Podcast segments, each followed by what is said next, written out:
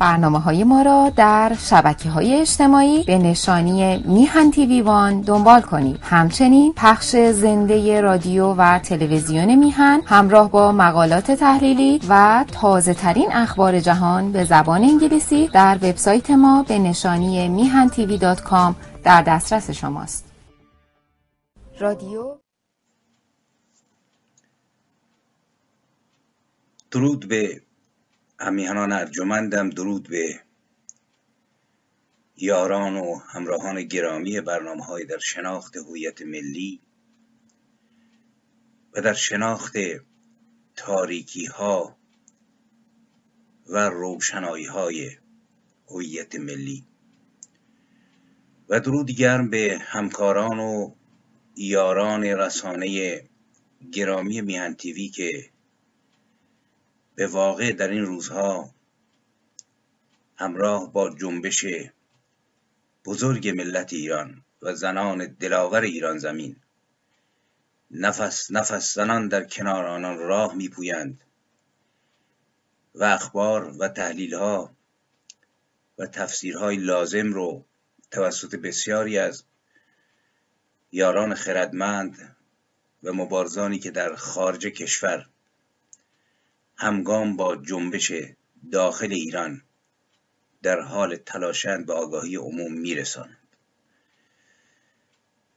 پرتوان باشند و پرنفس.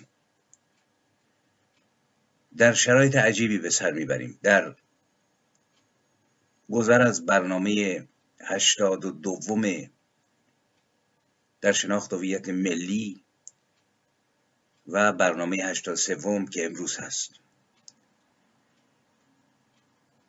در شرایطی که ایران زمین بزرگ ما به پا خواسته است تاکید می‌کنم این جنبش و این خیزش که در رأس آن گیسوان زنان ایران زمین گیسوان مادران ما خواهران ما همسران ما دختران ما کسانی که عشق ما هستند.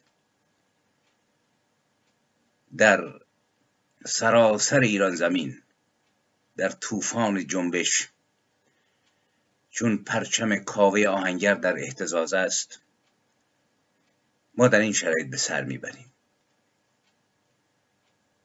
تأکید می‌کنم گیسوان زنان ایرانی.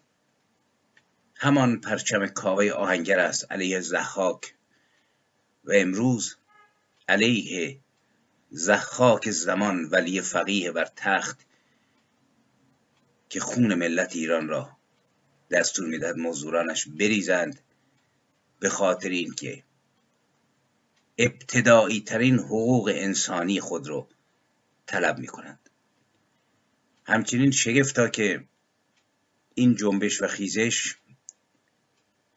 در ماه مهر زبانه برکشیده و به اوج رسیده.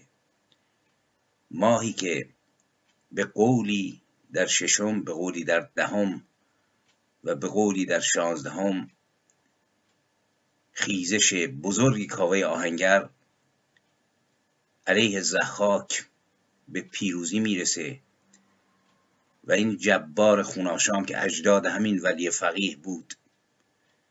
و مارهای شانه همان جبار هست که به صورت امامه بر سر آخوندها پیچیده شده به زیر کشیده میشه توسط جنبش کاوه و فریدون. بر گاه می نشیند و ایران از ظلمات رهایی مییابد. باید این رو به قول قدیمی ها به فال نیک گرفت.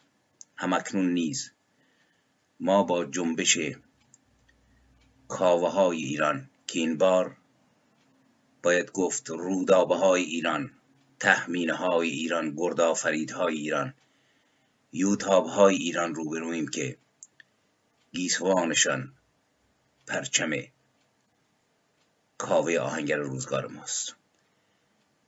من ترجیح میدم که در این برنامه هویت 83 که به نظر من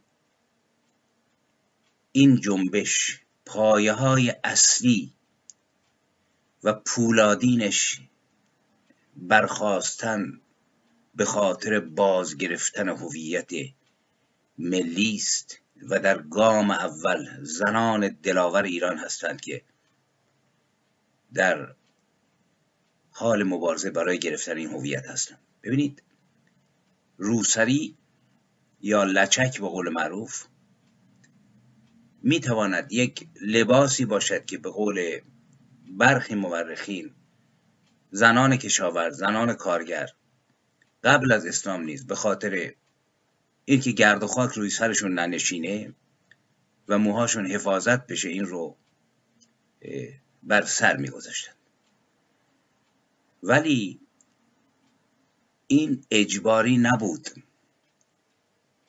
ما در مملکتی نفس می‌کشیم که سه هزار سال تاریخ دارد.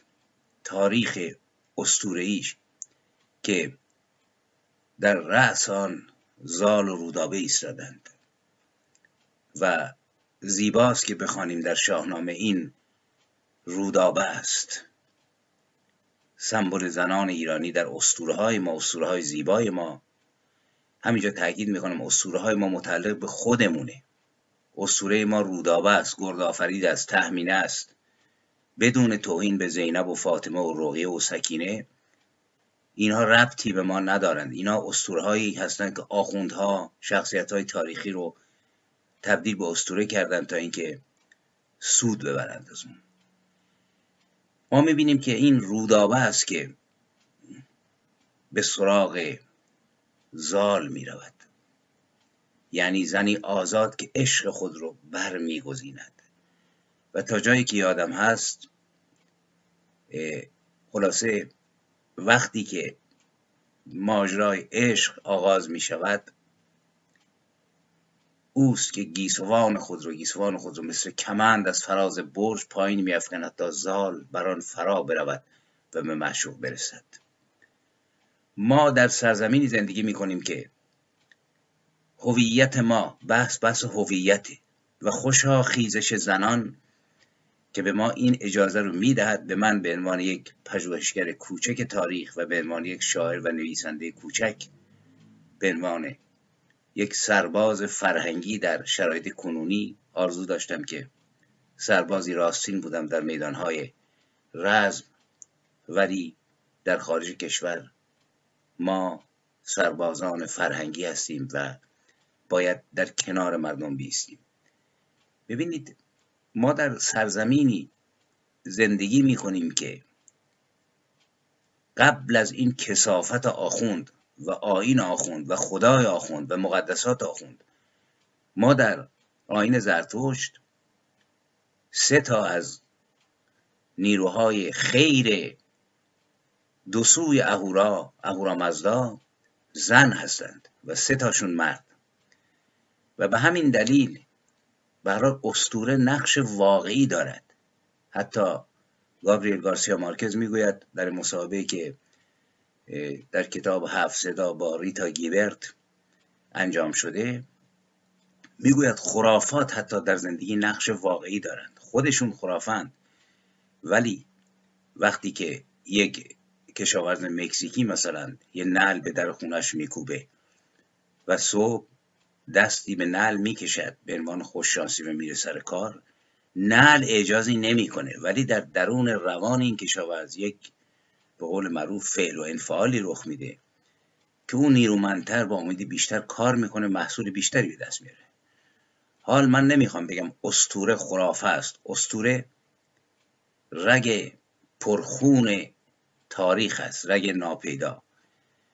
ولی در این اسطوره ها وقتی که سه فرشته زنند و سه فرشته مردند و مرد ایرانی دو هزار سال سه هزار سال قبل.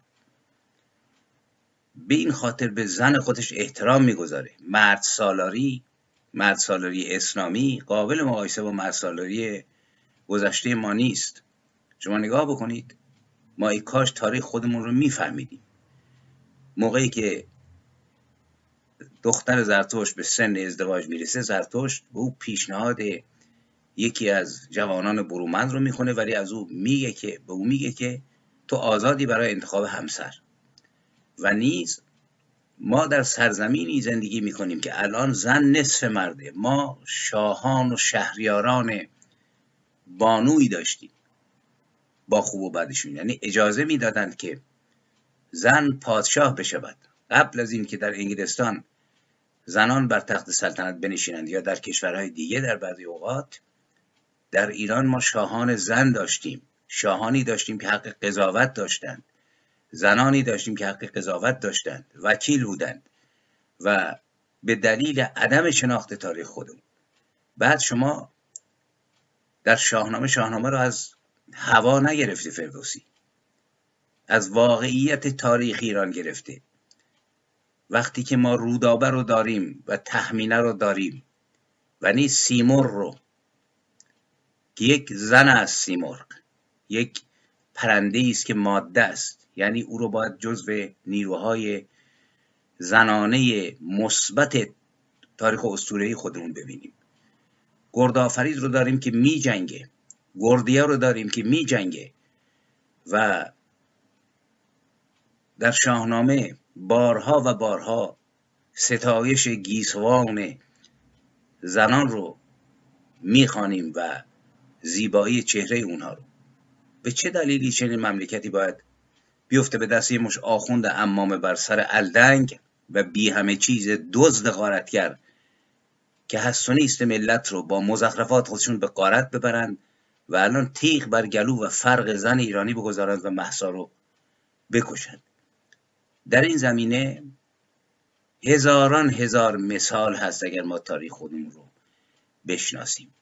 یعنی این جنگ یک جنگ هویتی است و خوشا که این جنگ هویتی با به میدان آمدن زنان و دختران و همسران و خواهران و مادران ما آغاز شده و ما مردان زمانی است که از زنانگی این دراوران به قول قدیمی ها مردانگی بیاموزیم.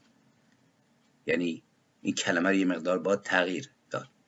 من قبل از اینکه وارد این بحث بشم در این برنامه من دوست دارم که بحث هویت ملی رو با اینکه در عصر شاه یا شیخ سلطان حسین هستیم که واقعا یک نمونه عالی شیخ سلطان علی کنونی است که بر مسند ولایت نشسته است من دوست دارم که مقدار این بحث رو باز کنم. چون لازمه. من قبلا هم گفتم ما با خلاصه حرکت مارپیچی و رفت و برگشتی باید در بحث همون پیش بریم تا بتوانیم بحثی زنده داشته باشیم.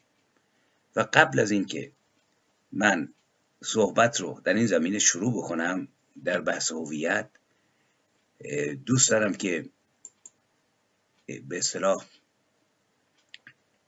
یک شعری رو از چند شعری که در این روزها سرودم براتون بخونم. به احترام زنان ایرانی البته قبلا این رو من ضبط کردم و الان رو یوتیوب هست ولی اینجا به احترام زنان ایرانی که پرچم هویت ملی ما رو مال مرد و زن رو. ببینید روسری مسئله زنان نیست. مسئله مردان هم هست. برای اینکه این جناب روسری یا لچک رو گفتم لباس آزاده. هر کی هر طور دلش می‌خواد می‌تونه در یک حکومت دموکراتیک بپوشه تا موقعی که مزاحم مردم نیست. ولی وقتی که ما مراجعه می‌کنیم می‌بینیم که به دلایل مختلف به دلایل مختلف خلاصه و اینکه ماجراش حالا من قبلا تعریف کردم بعدا هم خواهم گفت در شرایطی اینها به دلیل مشکلی که زنان پیغمبر داشتند و می اومدن دم در یا مورد نظاره قرار می گرفتند بالاخره وحی نازل میشه که آقا جان بپاشون بپوشانید. صورتتون رو کف دست ها رو کف پاها رو و این چیزها رو. به همین دلیل این ماجرای هجاب فقط سربندی نیست که بر سر زنان افکنده باشد.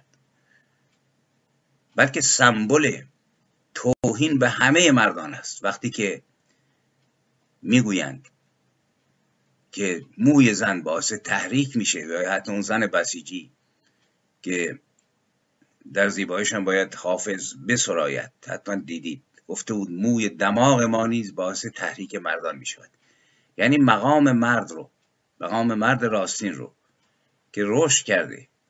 احساساتش رو از شهوت خام و مقوله جنسیت خام ارتقا داده به عاطفه انسانی به همسرش به معشوقش به مادرش به خواهرش. و نگاهی درست داره به این توهین می‌کنن. یعنی انگار که مرد یک گاو نریست کف براب آورده شهوت زده که با دیدن موی زن تحریک میشه. و این نبرد رو نبردی رو که امروز زنان ما خواهران ما مادران ما دارن به پیش می‌برند در طول قرنهای گذشته. از زمانی که زبان پارسی زبان پرشکوه پارسی من این رو تاکید می‌کنم برای اینکه این روزها وقتی که من دست به قلم می‌برم دوستان ارجمند واقعا احساس لذت می‌کنم از این زبان این همه ظرفیت داره برای سرودن. من ادبیات جهان رو می‌شناسم. و به جز ادبیات آمریکای لاتین زبان اسپانیایی و ادبیات عاشقانه زبان عربی که در کنار زبان پارسی می‌تونه بدرخشد. واقعا این زبان نیرومندترینه. این رو شاعران ما از رودکی تا حافظ تا خیام تا شاملو تا اخوان سالس تا شاعران زن ما سیمین پروین. واقعا به یک سلاح برای جنگیدن در مقابل این توهین به زنان و مردان به کار گرفتن. گیسوی زن در ادبیات ما رو یا روی هجاب ایستاده. وقتی که رحیمی سراید چشم و رخسار تو ره بر دل بیتاو زنند. ره زنان قافله را در شب محتاب زنند. یا حافظ میسراید. در نمازم خم گیسوی تو در یاد آمد. خم ابروی تو در یاد آمد. حالتی رفت که محراب به فریاد آمد. یعنی محراب رو تبدیل می‌کنه به ابروی نگار. شب رو تصویر می‌کنه به موی نگار. این جنگ ادامه پیدا کرد تا الان که از هیته شعر خارج شده. زن ایرانی و در کنارش مرد ایرانی حق خودش رو می‌خواد. می‌خواد این توهین کسافت رو پاک بکند که چهارده قرنه که آقا زن عامل تحریک شهوت است اونم موش. هزاران زن رو. با سیغ روی انداختن این آخوندهای بی شرف بی همه چیز به آغوش دیگران به آغوش اجنبی به خاطر یه لقمه نان چسبیدن که آقا مویشون رو باید حفظ بکنید موی دماغشون تحریک آمیزه کافی است که یک دختر ایرانی شریف و زیبا بخواهد لباسی رو که می‌خواد بپوشاند روسریش اندکی ببرد. عقب با چماق بر سرش میکوبند. اسید میریزند. و نمی‌خواند که هویت خودش رو به دست بیاورد زیرا آخوند. یکی از پایه های اقتدارش این روسری زنان است که اگر بردارن تمام اسلامیت اون به لرزه در میاد. و این مشکل فقط مشکل آخوند هم نیست. برحال گفتم که می‌خوام براتون در این زمینه به خاطر ادای احترام شعری بخونم و بحث رو ادامه بدم. خطاب به زنان ایران. و خطاب به محسای گرامی ما.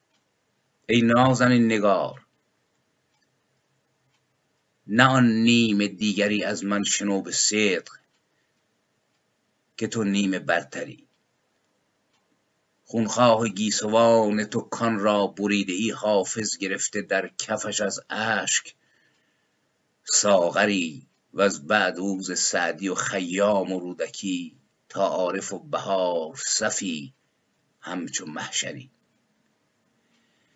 گیسوی تو به حرمت شبها فزوده بود روی تو بود بر سر خورشید افسری. در سای سار زلف تو ما قد کشیده ای با مهر بیکران تو مانند مادری.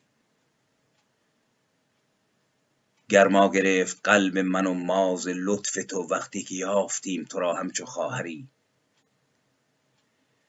گشتی بهانه تا که بمانیم پایدار در دور زندگی به کنار تو همسری بود و وجود تو به غزلها حیات داد.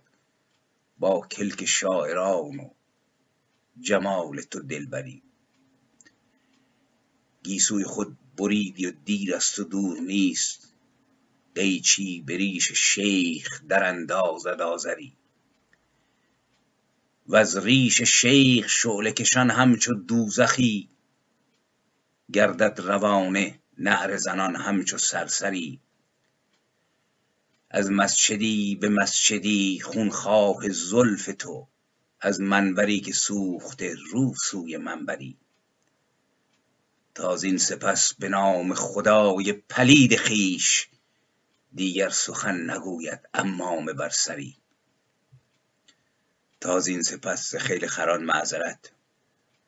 دیگر از شیخ شهر بر نشود بانگ عرعری تا زین سپس به دختر زرتشت و زال زر فرمان روسری نرسد از پیمبری. تا زین سپس به مسند کوروش حرام باد. تا زین سپس به مسند شاهان حرام باد. جا خوش کند ولی فقیهی چو عنتری تا زین سپس رها شود از دین اهرمن یک ملت و رها شود از شیخ کشوری. یک ملت و رها شود از ظلم رها شود از ننگ رها شود از جور رها شود از کسافت کشوری. تا این سپس رها شود از دین اهرمن یک ملت و رها شود از شیخ کشوری. گفتم تو را که نیمه برتر تویی ولی گویم تو راز برتر خود هم فراتری. شاخ نبات بودی و حافظ تو را سرود. خورشید و ماه و لاله و سرو و صنوبری اینک حکیم توس ستاده است پیش تو. رودابه ای. منیژه و یوتاب دیگری. سیندختی و فرانک و تهمین چهرزاد بر هرچه راد مرد دلاور تو سروری. بادا وفا به عزت این شیر بانوان در روز فتح خلق بنوشی تو ساغری. در روز فتح خلق بنوشی تو ساغری. و اما بعد از تقدیم این شعر به پیشگاه زنان دلاور ایران بروم بر سر روال بحث ملی و نگاهی به این جنبش در راستای هویت ملی. تا برسیم به عصر شاه سلطان حسین کسی که یک شیخ تمام ایار بود و معروف بود به شیخ سلطان حسین. و در حقیقت در بسیاری از موارد این شیخ سلطان علی کنونی ولی فقیه ما لنگه عالی است با گله از مجلسی های ریش دراز محمد باقر مجلسی و مزخرفاتشون که مشغول سم پراکنی در ایران هستند. من گفتم که گیسوان زنان و خواهران و مادران و همسران و دوستان و یاران ما در زندگی درفش کاویانی اصر ماست. ما دقیقا در عصر شیخ سلطان حسین هستیم. یعنی شما برگردید 300 سال قبل به قول آخوندها با یک حرفایی می‌زنن در مورد امامان شیعه که فلان کرد و چنان کرد. با یک کرامت زمان رو وردارید از عصر شیخ سلطان حسین بیاورید به عصر شیخ سلطان علی. خواهید دید که در بسیاری موارد بر هم منطبقند. جناب شیخ سلطان حسین جد اعلای شیخ سلطان علی و همه آخوندهای کنونی و همه این معممین و صاحب ریشان ایران بر باده با انواع فضاحت ها و کسافت های خودش ایران رو واقعا به باد داد. ما از شاه عباس گفتیم که چه کرد؟ و گفتیم که لقب کبیری, کبیری که ما بومیدیم واقعا کبیر نیست. او کارهای بسیاری کرد ولی در جنایت در آدمکشی در سربریدن پسران خودش بر شهوترانی کاری نبود که انجام نده. ولی به هر حال میخ دولت صفوی رو کوبید و در عصر او به اوج برآمد. و زمان ادامه پیدا کرد تا زمان جناب شیخ سلطان حسین. شیخ سلطان حسین به قول مورخان بیشتر مورخان درباری مثبتات شاه عباس رو نداشت. یعنی نه ارتش اون رو داشت نه شامت اون رو داشت. نه خودخواهی های اون رو داشت. تو حرم بود و مشغول شهوترانی که حالا این اصر رو من بعد آنالیز خواهم کرد در برنامه های بعد در زوایای مختلف و نیز آخوندهای کنارش رو. و در یک کلام ایرانی که در عصر شاه عباس برای رونق بازرگانی داشت امنیتی به ضرب کشتار و شمشیر داشت و وحشت از شاه و بسیاری چیزهای دیگه. در عصر او به باد رفت و به چنان وضعیت و فضاحتی افتاد که باید رفت و دید که فاصله تاریخ زمان شاه عباس تا زمان شاه سلطان جمعیت ایران چقدر شد. تا موقعی که نادرشاه برآمد. نیمی از جمعیت ایران در عصر این جناب از بین رفت. به خاطر کشتارهایی که حمله افغان بر ایران وارد آورد. البته تاکید بکنم علت حمله افغان ها جنایات و کسافتکاری حاکمانی بود که از طرف شاه سلطان حسین بر افغانستان اون روزگار که جزو ایران بود حکومت می‌کردن. جناب گرگین خان که دیگه مال و جان و ناموسی برای مردم اون سامان باقی نگذاشته بود. تاریخ رو باید درست دید. اگر می‌خوایم نقد بکنیم تمام کاسه کوزه ها رو بر سر افغان ها نشکنیم به خصوص این کاسه کوزه ها رو نیاوریم تا عصر حاضر و بر سر افغان هایی بشکنیم که در ایران آمدن دارن کار می‌کنن یا برخیشون کارهای ناشایستی ممکنه بکنن ولی جماعت عظیمی مشغول کارگری هستند یا بودن. و باید درست دید که اسناد رو خون که در کابل و قندهار. زن زیبایی نبود که مورد تطاول حاکمان منتخب شاه سلطان قرار نگیرد. به زور و جنایتی نبود که اونا انجام بدن. به همین دلیل ما شاهد تهاجمی هستیم که واقعا ایران رو به باد داد و علا رقم هر نقدی که به نادرشاه داشته باشیم که البته خواهیم داشت نادرشاه در آغاز وقتی برآمد موفق شد از انقراض ایران از ویرانی کامل ایران جلوگیری بکنه. الان جناب شیخ سلطان علی آمده است. شما اگر که دوره شاه سلطان زن رو نگاه بکنید و کارکردهای اون رو به خصوص روانشناسی او رو که شاهی بود بسیار ترسو و مذهبی و خرافی.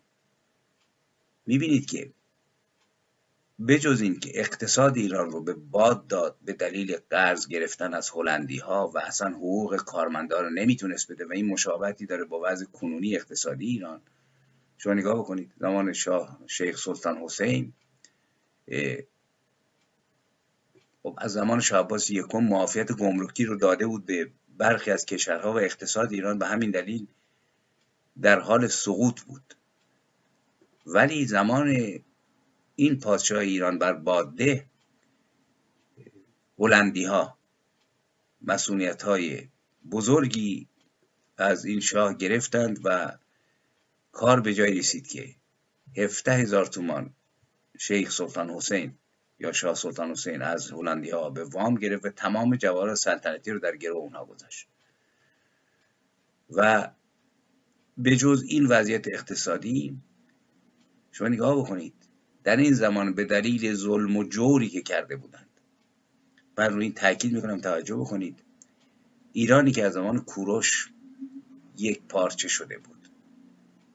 و حتی بعد از اینکه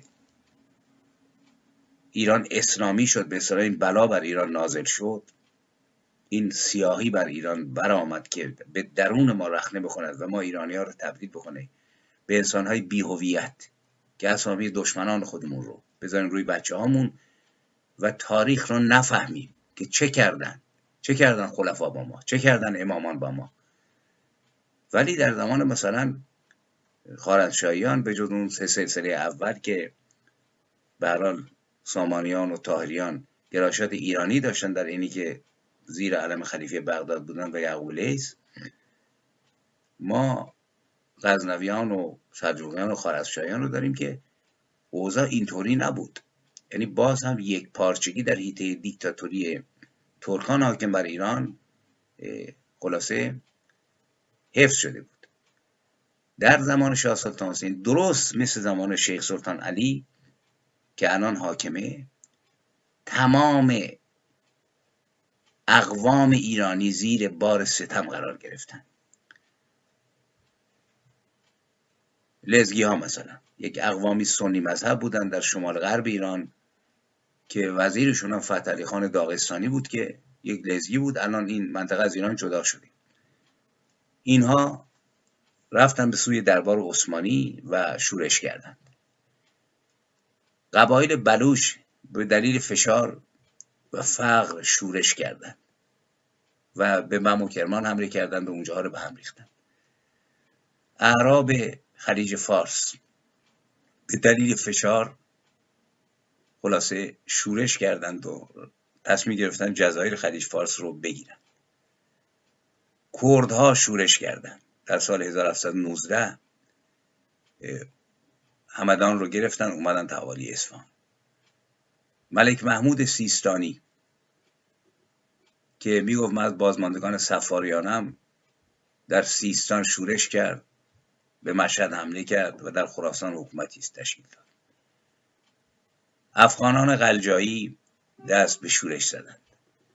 و این رو من بعدا خواهم گفت. یعنی الان فقط می‌خوام بگم که به دلیل فشار و جور و ظلمی که این حضرات بر تمام اقوام ایرانی وارد کردند ایران در حقیقت رو به تجزیه رفت.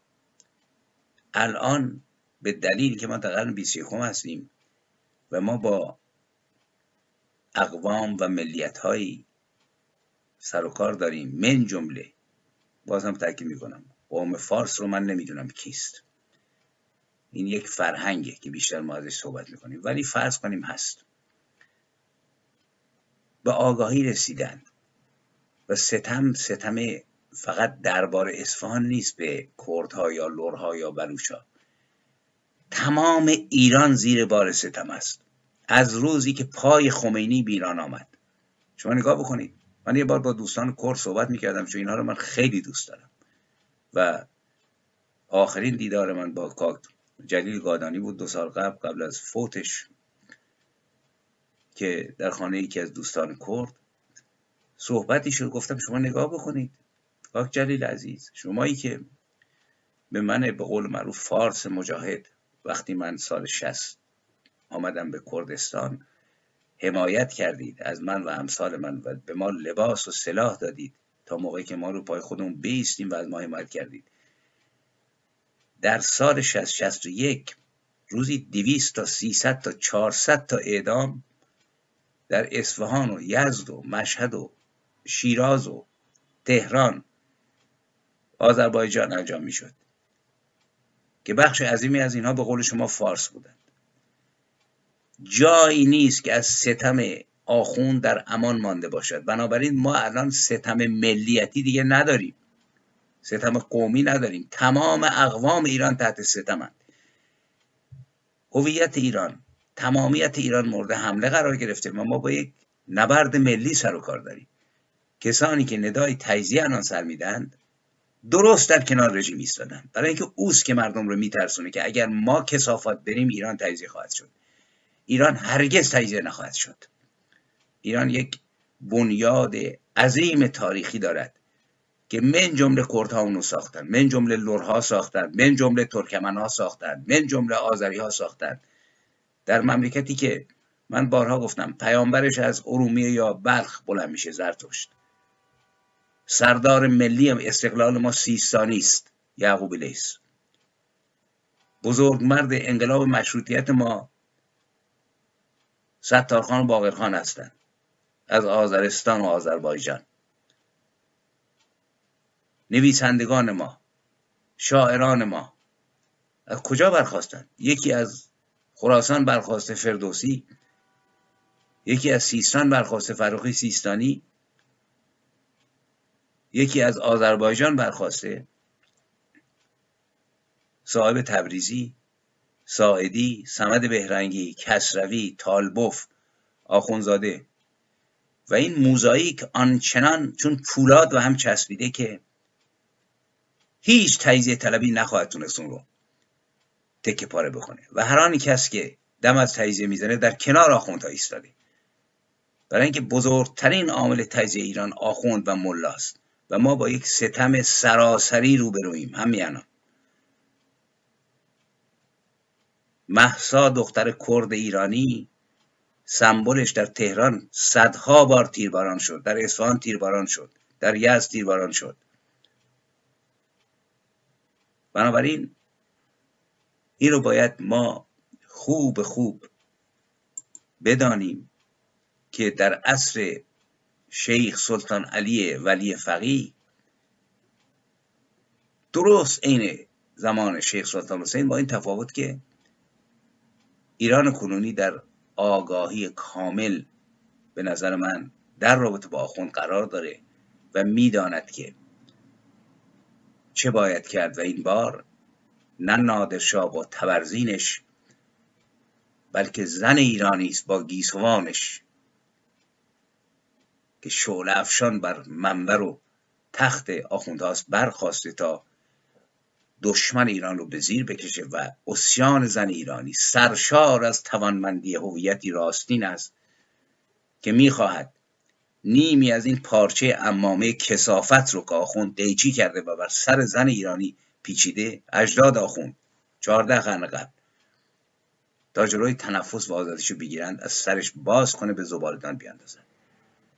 زن ایرانی در پی هویت ملی خود است. نمی‌خواهد زینب و رقیه و فاطمه و سکینه باشد بلکه می‌خواهد خود باشد.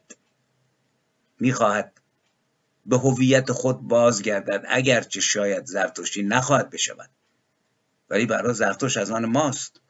هویت پاکیزه به ما داده بود.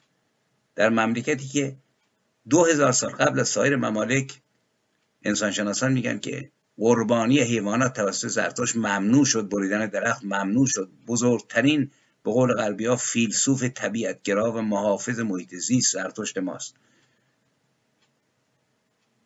زن زرتشت بانو بود. زنان در روزگار زرتشت. یعنی نور و روشنایی خانه و نام مرد مهربان بود. نگهبان مهر. شوهر نمی‌گفتند می‌خواد این بازگرده. گفتم که نیمی از فرشتگان در آین زرتوش زنند. شاهان ما بودند از زنان قهرمانان ما. و اسلام عزیز با هویت خودش اومد هویت ما رو جعلی کرد با روسری زن ایرانی رو کشون به خانه ها تا امام محمد غزالی عالم بزرگ. که البته شیعه نبود تو این زمینه فرقی نیست بین شیعه و سنی. و ملا صدرا فیلسوف نامدار و حاج مولادی سبزواری و کفتاران امام برسری که برای آن حاکمند او رو به روزگار کنونی بکشانند داریم از چهارصد سال هویت تقدیر شده جعلی میگذریم. جنگ روسری 1400 سال پیش شروع شد. جنگ روسری جنگ هویت ملی است. و من تاکید می‌کنم بارها گفتم این بار ایران با یک چرخش بزرگ هویتی و فرهنگی قبل از چرخش سیاسی خودش و تغییر رژیم روبروست. یعنی بدون این چرخش عظیم فرهنگی و هویتی به هیچ وجه جنبش سیاسی ما به جایی نخواهد رسید. و این چرخش عظیم فرهنگی چیزی است که اندرون ما رو توجه بکنید آخوند من تاکید کردم آخوند با کمک ما ملت ایران اومد روی کار. البته ملت ایران هیچ گناهی ندارن من توده های مردم. بارها گفتم توده های مردم یک حجم عظیم و بیشکلی هستند که توسط نمایندگان سیاسی، فرهنگی و فکری و خلاصه فلسفی خودشون شکل می‌گیرند. چه کسانی ما رو شکل دادند؟ از زمان شاه تماس به صفوی و برآمدن شاه اسماعیل آخوند ما رو شکل داد. آخوند به ما تلقین کرد تنقیه کرد. آمپول زد که آقا جان خدا شما الله. چهار دقیقه قبل شروع شد. آخوند شیعین رو تشدید کرد. پیامبرتون کیست؟ دینتون کیست؟ خرافاتتون این هاست فراموش کنید کوروش و داریوش رو. فراموش کنید زرتوش رو. فراموش کنید گردآفرید رو. بروید سراغ سکینه و زینب و رقیه. بر بالای آرم سازمانتون بنویسید فضل الله المجاهدین. باید رفت دنبال کلمه. کسانی که آمدند و ایران رو سلاخی کردند اینها جنگاورانی بودند که اسمشون مجاهد بود. مظلومان این نام رو گذاشتیم. تموم شد. آن سبو بشکست و آن پیمانه ریخت. حضرت آخوند مرغ از قفس گریخت. اینا این هویت رو به ما دادند. و رسیدیم تا این نقطه. از یک تجربه چهل و سه ساله بسیار سنگین در نخستین صف زنان ایرانی این تجربه رو خلاصه دیدن و ایستادن مقابلش. بنابراین در این نبرد ما با نه تنها رژیم خمینی و خامنه ای بلکه با انواع زباله های رنگینی که بعضی هم بوی خوشی ازشون متصع میشه برمیآید روبرویم.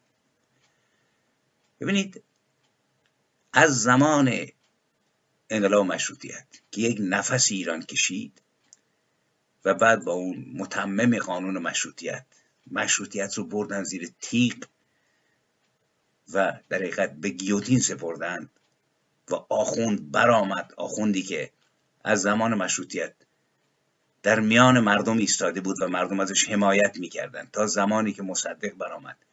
و من بارها تاکید کردم. گفتم چرا قدرت کاشانی رو در پیروزی مصدق ما نمی‌بینیم؟ در سی تیر اگر کاشانی حمایت نمی‌کرد مصدق یه توده های مردم می اومدن پشتش.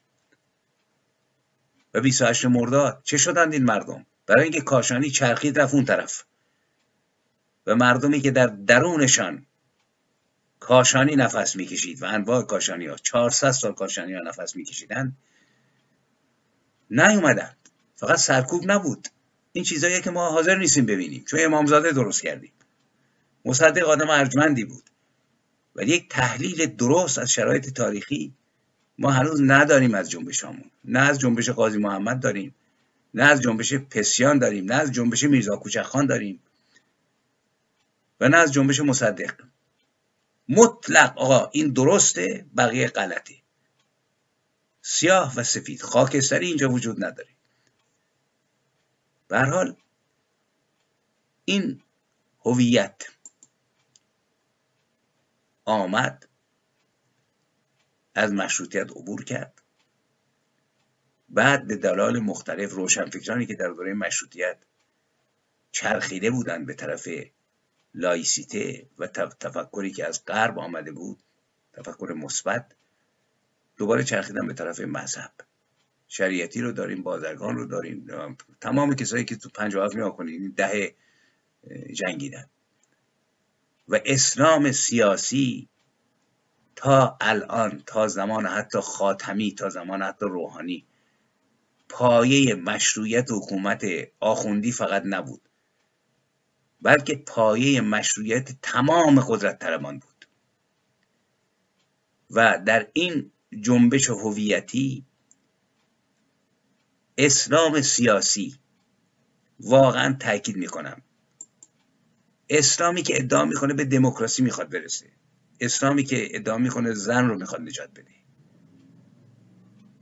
به دلیل برافراشتن پرچم جنبش زنان ایران که در پایش هویت ملی میدرخشد آبرو و حیثیت خودش رو از دست داده دوستان عزیز.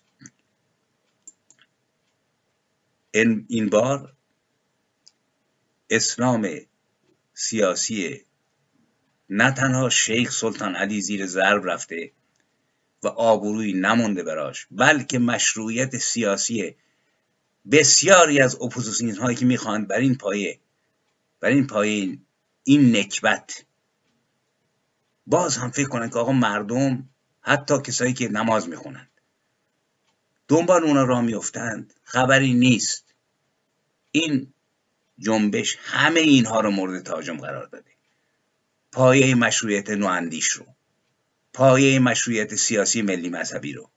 پایه مشروعیت فضل الله المجاهدین رو. و پرچم به دست کسانی است که روسری رو به زبالدان افکندند. و خوشا که پرچم به دست زن ایرانی است. ما مردان نمی‌تونستیم چنین طوفان ایجاد کنیم. برای اینکه روسری نداشتیم. و خیلی همون طرفدار روسری بودیم. باز هم تاکید می‌کنم بحث بحث سیاسی است و سر لباس نیست. اون رو بعد جامعه دموکراتیک تصمیم می‌گیره که چگونه زن لباس بپوشه یا نپوشه با رأی خود زن و همینجا یه نکته بسیار مهمی است که من دیشب وقتی داشتم به بحث دوست خردمند و مبارز ارجمند ایرج مستاقی با جناب سعید بهبانی گوش می‌کردم. واقعا به ذهنم زد. این بحث بحث دیشب جناب مستاقی به عنوان کسی که واقعا تجربه سنگینی داره در مبارزه با آخوندهای پست و پلید و یکی از بزرگترین افشاگران جنایت حکومت آخوندی است. این رو گوش بکنید. دیشب که داشتم گوش می‌کردم به این فکر افتادم که ببینید این جنبش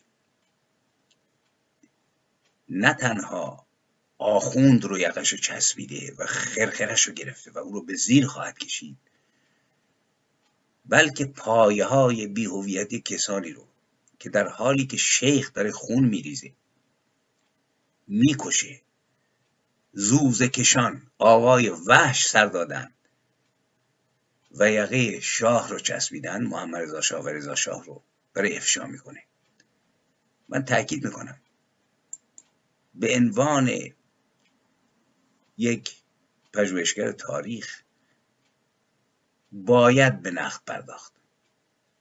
باید حتی کوروش بزرگ رو نقد کرد. که آیا ضعفی در کارش بوده یا نبوده. یا اون داستان جنگش با ماساژت ها که یکی از روایت است که در جنگ با اونو کشته شد و ملکه ماساژت ها سر کوروش رو در تشتی از خون فرو برد. که گفت بنوش از خونریزی سیر شد که این رد شده ولی باید دید اینها رو. باید شاه کبیر رو نقد کرد. فقط اینکه آقا راه ها رو عمل کرد و مملکت رو نمی‌دونم فلان کرد که از اصفهان تا یزد خودش با وزیرش با دو تا اصل رفتند که گفت اگر دزدی در راه باشد می‌خوام به ما نیز تهاجم کنند. هیچ دزدی نبود. چون آنچنان پوستی کنده بود و حتی میگن که نمونههایی بوده که در دیگ پخته بودند این کسانی که شورشی بودند که کسی نفس نمی‌کشید. ولی آیا داستان همه این بود؟ آیا اصلا اون داستان بازار اصفهان رو که فکر کنم خانم زهره روحی تنبارگی در صفویه رو باد خوند؟ مثلا خدای خلاصه زمینی ایران بود که هر کاری می‌خواست می‌کرد. یک دیکتاتور تمام ایار و مریض که بچه های خودش رو کشت. باید نقد کرد. ولی کسانی که در حالی که آخوند در خون میریزه در کنار امام جمعه های بوگندوی سراسر ایران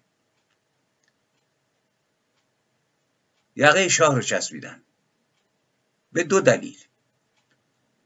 به نظر من. یکی اینکه خود اینها خیلی از رؤساشون از ستایشگران جلاد مردم ایران خمینی بودن در آغاز. حضرت امام خمینی مجاهد اعظم نام نویسی فکر کردن که از این نمد کلاه می‌رسه. مقالات روشنفکران ما هست. امام که بیاید نمی‌دونم کسی در خونش رو نمیبندد.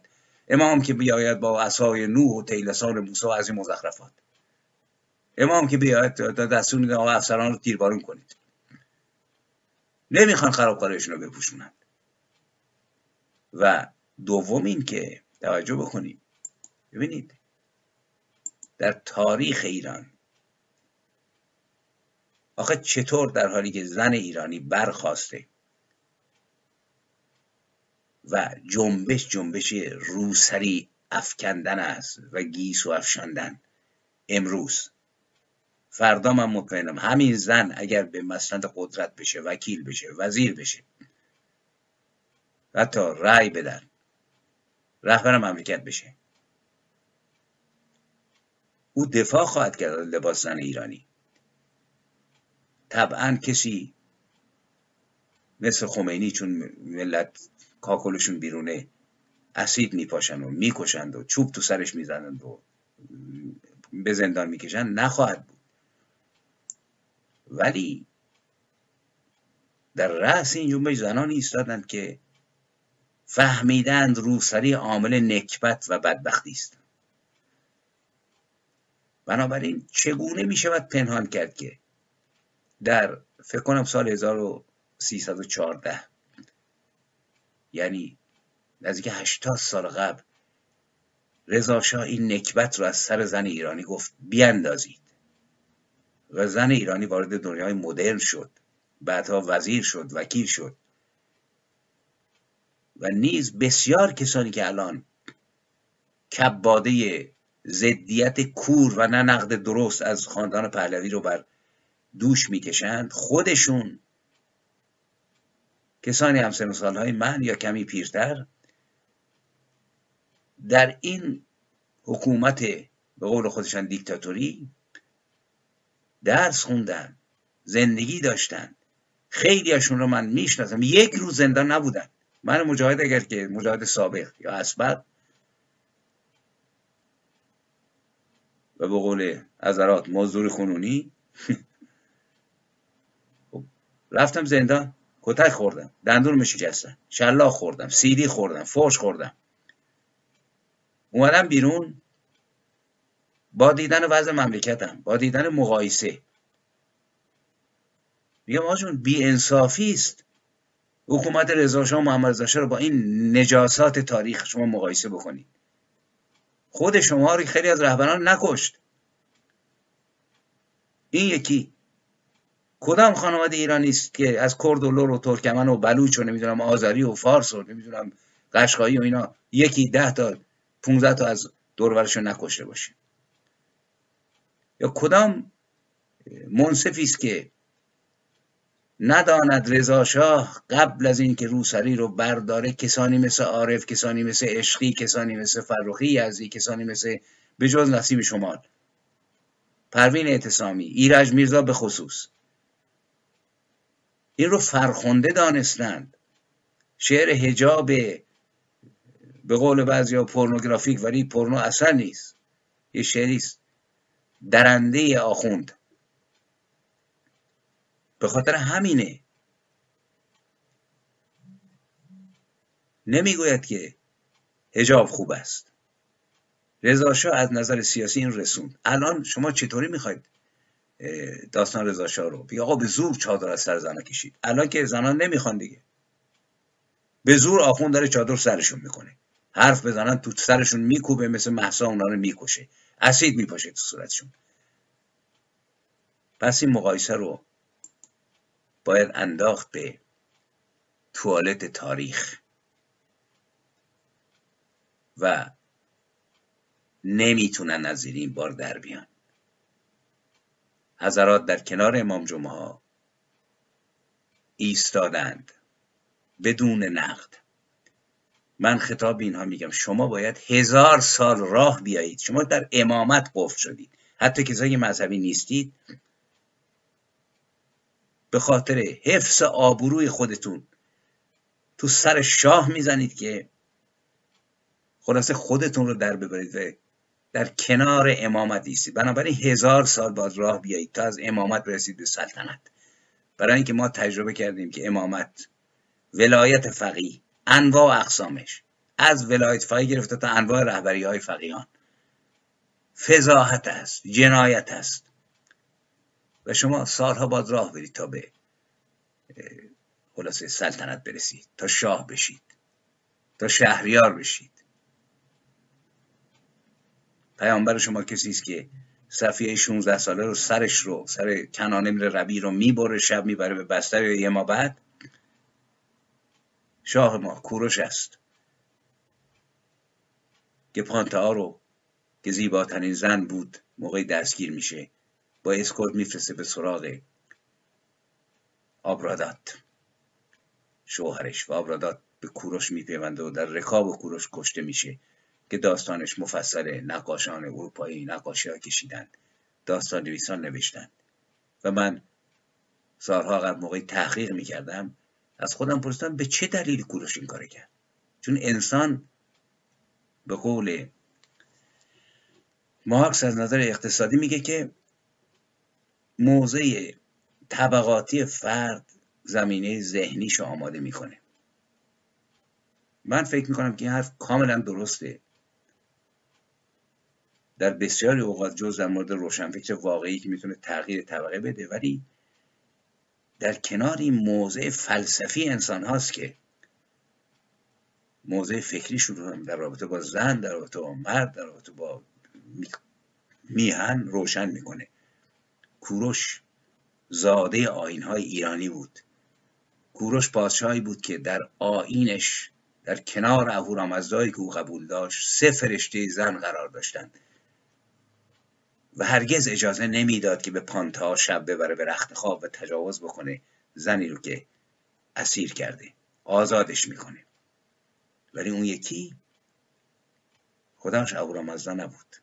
پروردگاری بود که فرشتشو میفرستاد که آقا کافران رو سرشون رو ببرید زنانشان مال شما هستند بفرمایید آیا آسمانی رو بخوانید. دستور خودش نبود که. به قول الرصافی دستور از آسمان می آمد و باید اجرا بکنه. بنابراین مقایسه نکنید. شاهی رو که یک ده هزارم خمینی آدم نکشت. رضا شاهی رو که ایران رو وارد مدرنیزم کرد. و شما نعرکشان در حالی که ملت ایران در حال جنگیدن با شیخ هست. دادتون دارم که آقا نه شاه نه شیخ. خیلی خوب. مردم دارن مبارزه می‌کنن. تصمیم خواهند گرفت. فردا اینها که به زیر کشیده شد مجلس ملی نشان خواهد داد که ملت چی می‌خوان؟ رئیس جمهور می‌خوان؟ شاه می‌خوان؟ شما فعلا جنگتون رو بکنید. مدافعان بی سواد و بی شعور برآمدن آخوندها در سال 57 بی سوادی سیاسی بی سوادی فرهنگی عقب ماندگی تاریخی بی هویتی آبشخور مشترک مشروعیت اسلامی شماست که با مله یکیست. جنگ این بار. جنگ اموی و عباسی بر سر قدرت نیست. قرنها قبل امویان می‌رفتند عباسیان میومدند و میکشتند. عباسیان می‌رفتند علویان میآمدند و میکشتند. این بار جنگ جنگ یک دو هویت و دو فرهنگه فقط نفی شاه سلطان حسین نیست. نفی تمامیت هویتی شاه سلطان حسین هست. همینجا من خطاب به کسانی که با شاه ستیزی خودشون از موضع ارتجایی بروید انقلاب بکنید. ببینید تو انقلاب کبیر فرانسه پیروز من گوش می‌کردم. 17 هزار نفر گیوتینه شدند. خشونت بالا بود. ولی جامعه اومد خیز برداشت. حتی وقتی ناپلون اومد فرانسه فرانسه سابق نبود. ولی ما چه کردیم؟ ما چقدر از تاریخمون با خبریم ور میدارن. عکس شهبانوی گرامی رو میندازن که در پسرش رو از زیر آین قرآن رد می‌کنه. یا شاه رفته زیارت نمی‌دونم امام رضا یا مکه. آری می‌شود نقد کرد. ولی چرا شعور سیاسی ندارید بدانید در مملکتی که از آغاز ملتش مسموم شد توسط این آین حتی امیر اسماعیل سامانی حتی یعقوب لیس سفاری تا یکی دو سال آخر عمرش. حتی طاهر زولیمینین مجبور بود به خاطر اسلام زدگی سپاهیانش هر سال باج و خراج خلیفه رو بفرستد. خلیفه ای که به مراتب ضعیفتر از اون بود. برای اینکه مردم طرفدار خلیفه بودن. برای اینکه خلیفه در درون مردم زندگی می‌کرد. آخوند اون روزگار. شما شعور این رو ندارید که بفهمید. قدرت سلطان محمود غزنوی و ملکشاه سلجوقی و سلطان محمد خارجه صد برابر خلیفه عباسی بود. ولی وقتی جامعه ایران شافعی و مالکی و همبلی و نمی‌دونم این هاست. وقتی ارتش سلطان محمود غزنوی ارتش ملکشاه سلجوقی ارتش سلطان محمد خوارزمشاه تا بقیه در درونشون خلیفه در حکومت می‌کنه. مجبور سلطان محمود با همه قدر قدرتیش در نمازهای جمعه قبل از نام خودش خطبان نام خلیفه رو ببرند و خلیفه مشروعیت میده به سلطان محمود. خلیفه مشروعیت میده به سلطان محمد خارزشاه خلیفه مشروعیت میده به ملک شاه سلجوق آل برسنان خلیفه مشروعیت میده به امیر اسماعیل سامانی. خلیفه مشروعیت میده. چون مردم خلیفه زدن اسلام زدند بیاید جلو آخوند شیعه اومده. ما ملت اسلام زده بودیم. بنابراین محمد رضا شاه چیکار بکنه؟ در محاصره ملتی که دنبال دنب کاشانی هستند و امثال مجلسی ها در محاصره ملتی که در انقلاب 57 بلند میشن میان مرگ بر شاه درود بر خمینی و همه چیز اون جامعه. من از دستندرکاران اون فضاحت بودم خودم. معلومه که باید بره زیارت. برای اینکه نرفته میگن آقا این کافره نمی‌دونم شراب می‌خوره کباب می‌خوره زن میاره تو رخت خوابش.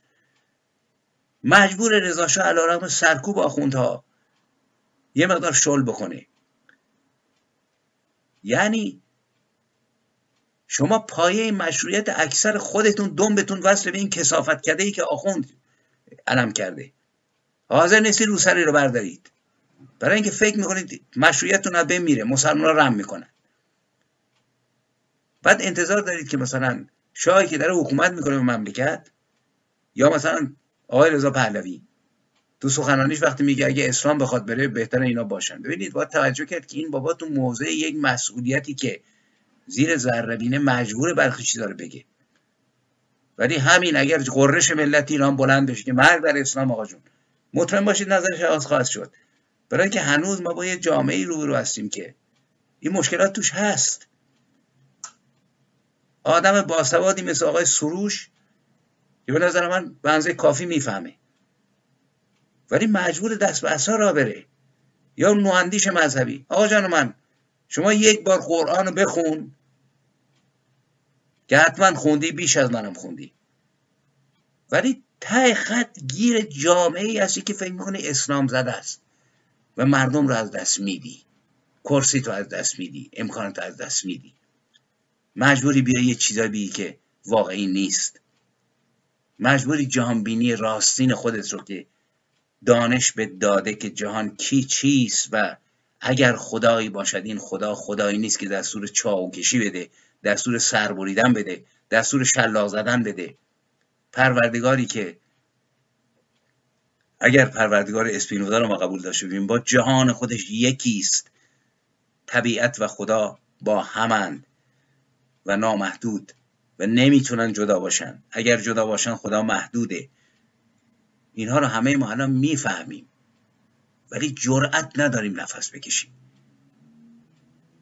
و مردم از ما جلو افتادن زن ایرانی. مطمئن باشید که ما مجبوریم از اون نقطه عبور کنیم که زن ایرانی در حال عبور کردن است. و جنگ جنگ هویت است. این بار شیخ سلطان علی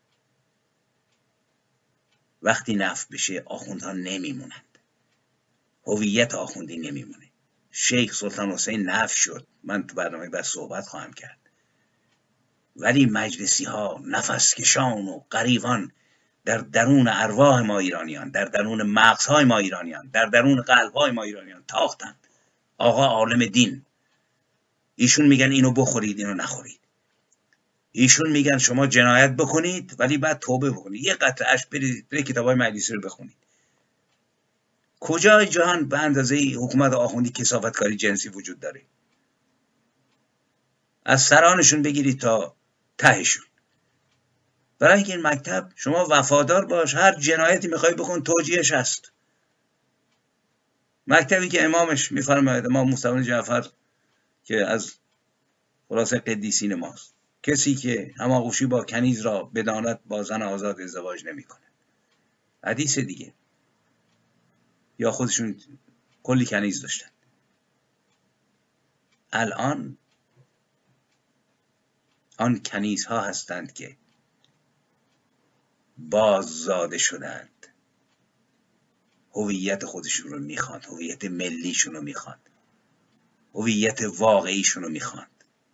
من تاکید می‌کنم کسانی که این رو نمی‌فهمند و هنوز سودای رهبری دارند بدانند که باید اگر فرصتی باقی مانده باشد از بنیان دچار رفرم بکنن خودشون رو. بعد مرد شما زنده. ایران آینده.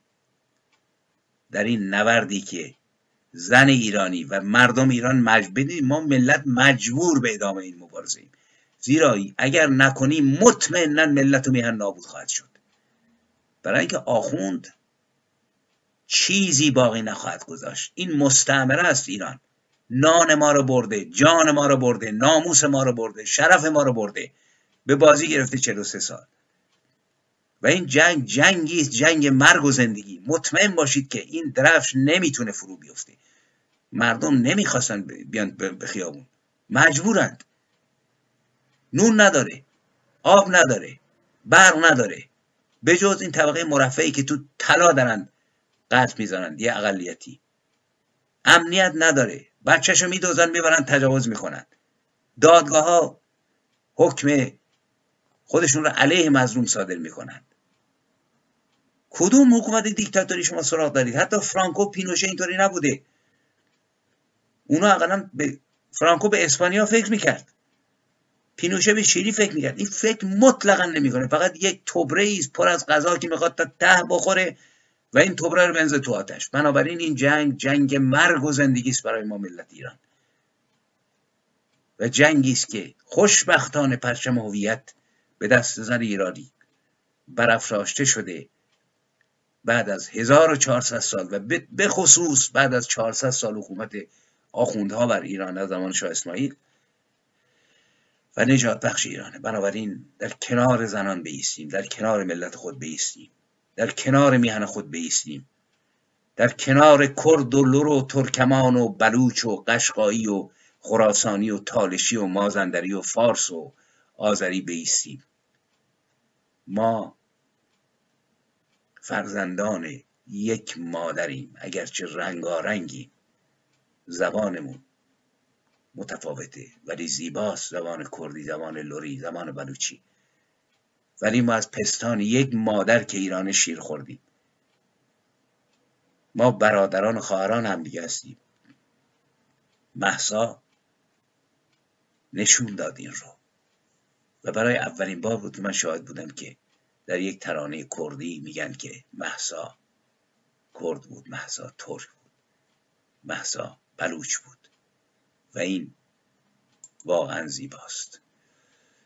در آغاز شعری خوندم و در پایان با شعری تموم می‌کنم و بدرود می‌گویم. سر می‌زند دوباره خورشید مهربانی در پرده های صبحی زرتاب و پرنیانی. طی می شود خلایق فصل فراغ و فرقت. در می‌رسد به شادی ایام همزبانی. ای سال خورده میهن از گردش زمان بینم ز سر بگیری بار دیگر جوانی. زان رو که زنده مانده است در خون شیر دختان سودای راد بودن آیین پهلوانی. وقت است تا که مردان از بانوان بگیرند درس دلیر بودن معنای پرتوانی.